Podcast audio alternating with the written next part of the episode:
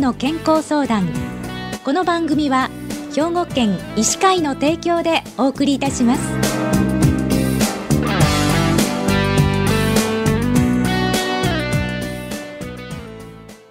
みんなの健康相談ご案内の広市加子です。今週は兵庫県医師会の常任理事でいらっしゃいまして明石市で橋本ファミリークリニックをご開業されておられます橋本博先生にお話をお伺いします。橋本先生おはようございます。おはようございます。よろしくお願いします。こちらこそよろしくお願いいたします、えー、今日は朝起きられない子供というテーマでお話をねお伺いするんですけれどもこれはあの夜更かしをして起きられないっていうことではないんですね。そうなんです。あの、はい、夜更かしじゃなくてですね毎朝起きようとしても体がついてこない、うん、起きられない、はい、まあ、一回起きてもですね頭がぼーっとして何もできなくて、うん、まあ、なんとか学校行きましても授業に集中できず頭が痛いと、まあ、こういうことがですねほぼ毎日続く。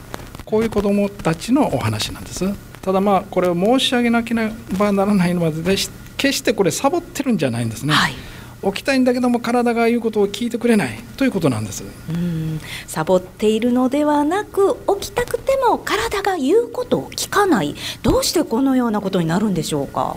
つまりですね先ほどお話ししましたこの思春期っていうのはまあ身長がぐっと伸びますよね、えー、でも身長の伸び、まあ、つまり、まあ、ぐっとこう骨が伸びるわけですけども、うん、それに対して血圧の調整を行うですね自律神経がついてこないんですねそこまでね。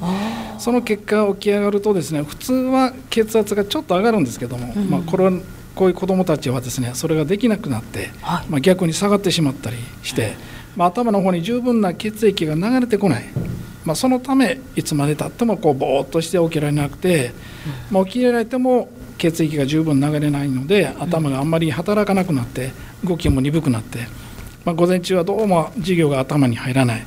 というような症状が出ます、うん、まあ、これは実はその先ほど申しましたけども決してサボってるっていうわけじゃないんですよ。うん。人は起き上がると血圧が上がるんですか？そうなんです。あの人は眠りますとですね体の活動は低下しまして、はい、血圧も体温も下がるんですね、うん。まあ、しかも横になりますと心臓と頭の、まあ、高さが同じですけども起き上がると頭の方がちょっと心臓より高いところにありますよね、はい、まあ、ですから起き上がるとその分血圧を上げてですね頭に十分な血液をまあ送るように血圧が上がるんですね、まあ、これを調整するのが自律神経なんです、うんしかしですね、まあ、これらの子どもではこの自律神経の調整機能がねうまくいかないんですね、うん、まあ、その結果血圧が上がらず頭に十分な血液が供給されないということが分かってます、うん、そしてですね頭以外でも十分な血液が流れないんで、まあ、体の活動が低下したままの状態になるんですね、はい。まあ、専門的にはこういう状態をですね、まあ、これ起立性調節障害と呼びます。起立性調節障害。これはどのようなこう素因といいますか？何か持っているものがあるんでしょうか？どんな子がなりやすいんですか？そうですね。一般的なまあや痩せ型の方ですね、まあはい、先ほどお話ししましたけども急にこう身長がまあ上の方に伸びるわけですけども、まあ、こういう時によく起こるんですね、まあ、特にこれからのまあ暑い夏ではですね、はい、普通の方でもまあ血管が拡張して血圧っていうのは下がるんです。でこの頃にまあこういう方は症状がひどくなって、まあ、受診される方が増えます。大体クラスに1人ぐらいはおられますね。あクラスに1人ぐらい。じゃあ朝起きられない以外にはどのような症状が出てくるんでしょうか？まあ、先ほど申しましたけど頭が重たい、まあ、顔色が優れず、まあ、どうも青白い。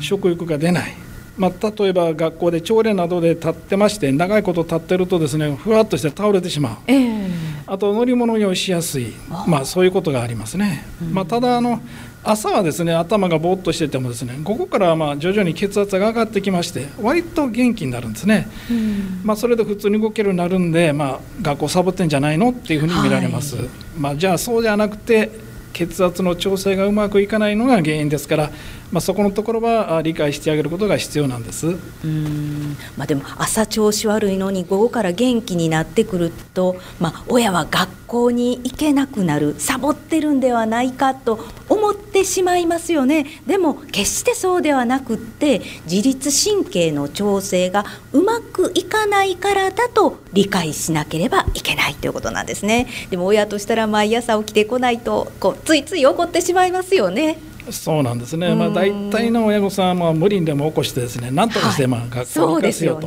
します。まあ、しかしですね、まあ、なんとか学校に行けてもですね体がついてこないんで、まあ、顔色が悪いし頭もどうも重たい、まあ、朝礼で長いこと立ってると倒れたりしますんで、まあ、本人も辛いっていうことになるんですね、はい、まあ、そこでですね、まあ、親御さん何か病気が何か隠れてんじゃないかと、まあ、例えば循環器内科あと脳神経外科などをですね受診されまして、まあ、いろんな検査を受けられます。で結局まあでも異常が特に見つからない。ということで、まあ、最後に小児科を受診される方が多いんです、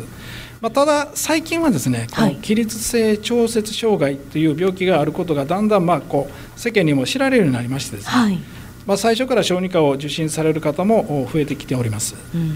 じゃああの小児科を受診して治療はできるんでしょうか？そうです。あのまずはですねこの病気をよくするよく知ってるまあ小児科医に、まあ、きちっとまず診断をちゃんとしてもらうということが必要なんですね。はい。つまり他の病気が隠れてないのかどうか例えば血液のまあ貧血がないのか何かのホルモンの異常がないのか、まあ、こういうことをちゃんと調べてもらうことがまず必要です。はい。まあ、症状にはまあ、まあ、軽い人からまあ重い人までいろいろありますけども、まあ、生活面ではですね昼間体を動かすこと、まあ、先ほどお話ししましたけど痩せ型の方が多いんですね。ですので、まあ、筋肉をある程度つけることが重要なんです、まあ、体がだるくて動きが悪いということでずっと寝とったらですね、まあ、それではよくなくて、まあ、必ずまあストレッチしたり外に出て歩く、まあ、こういう運動は必要なんです、はい、あとはバランスの取れた食事ですね。そして夜は早く寝るまあ、朝遅くまで、まあ、あのずっと朝起きられなくて遅くまで寝てますんでなかなか夜早く寝るっていうのは難しいケースもあります。はい。まあ、この睡眠のリズムっていうのは今最近これを調整する薬、まあ、血圧に関しては血圧を上げる薬っていうのもあるんで、まあ、これに必要に応じてですね、まあ、これを処方してもらいますので、はい、まあ、ご相談いただきたいと思いますけどもただこのかなり重い方も時々おられまして、はい、この場合はですね、まあ、なかなかすぐにはなかなか改善しませんので、時間かかります。はい、でその間ですね、まあ、お子さんはなかなか学校行けないんで不登校になっちゃうんですね。まあ、でも家族の方もこれに焦らずですね、まあ、例えば午後から学校行くっていうふうなことで、まあ、対応することがまあ必要なんです。なるほど。じゃあ専門のお医者さんにかかって適切な治療それから生活指導を受けることが重要であるということなんですね。はい今日はどうもありがとうございました。今週は兵庫県医師会常任理事でいらっしゃいまして橋本ファミリークリニックをご開業されておられます橋本博先生に朝起きられない子どもについてお伺いしました。今日はどうもありがとうございました。